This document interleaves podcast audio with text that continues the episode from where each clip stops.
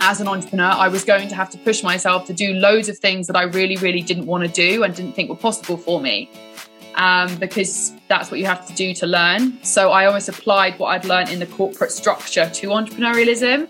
And I think that actually having the entrepreneurial traits, but also having the corporate structure is what's made me more successful than some, potentially some other people. Not saying I'm a massive success, but I hope to be one day.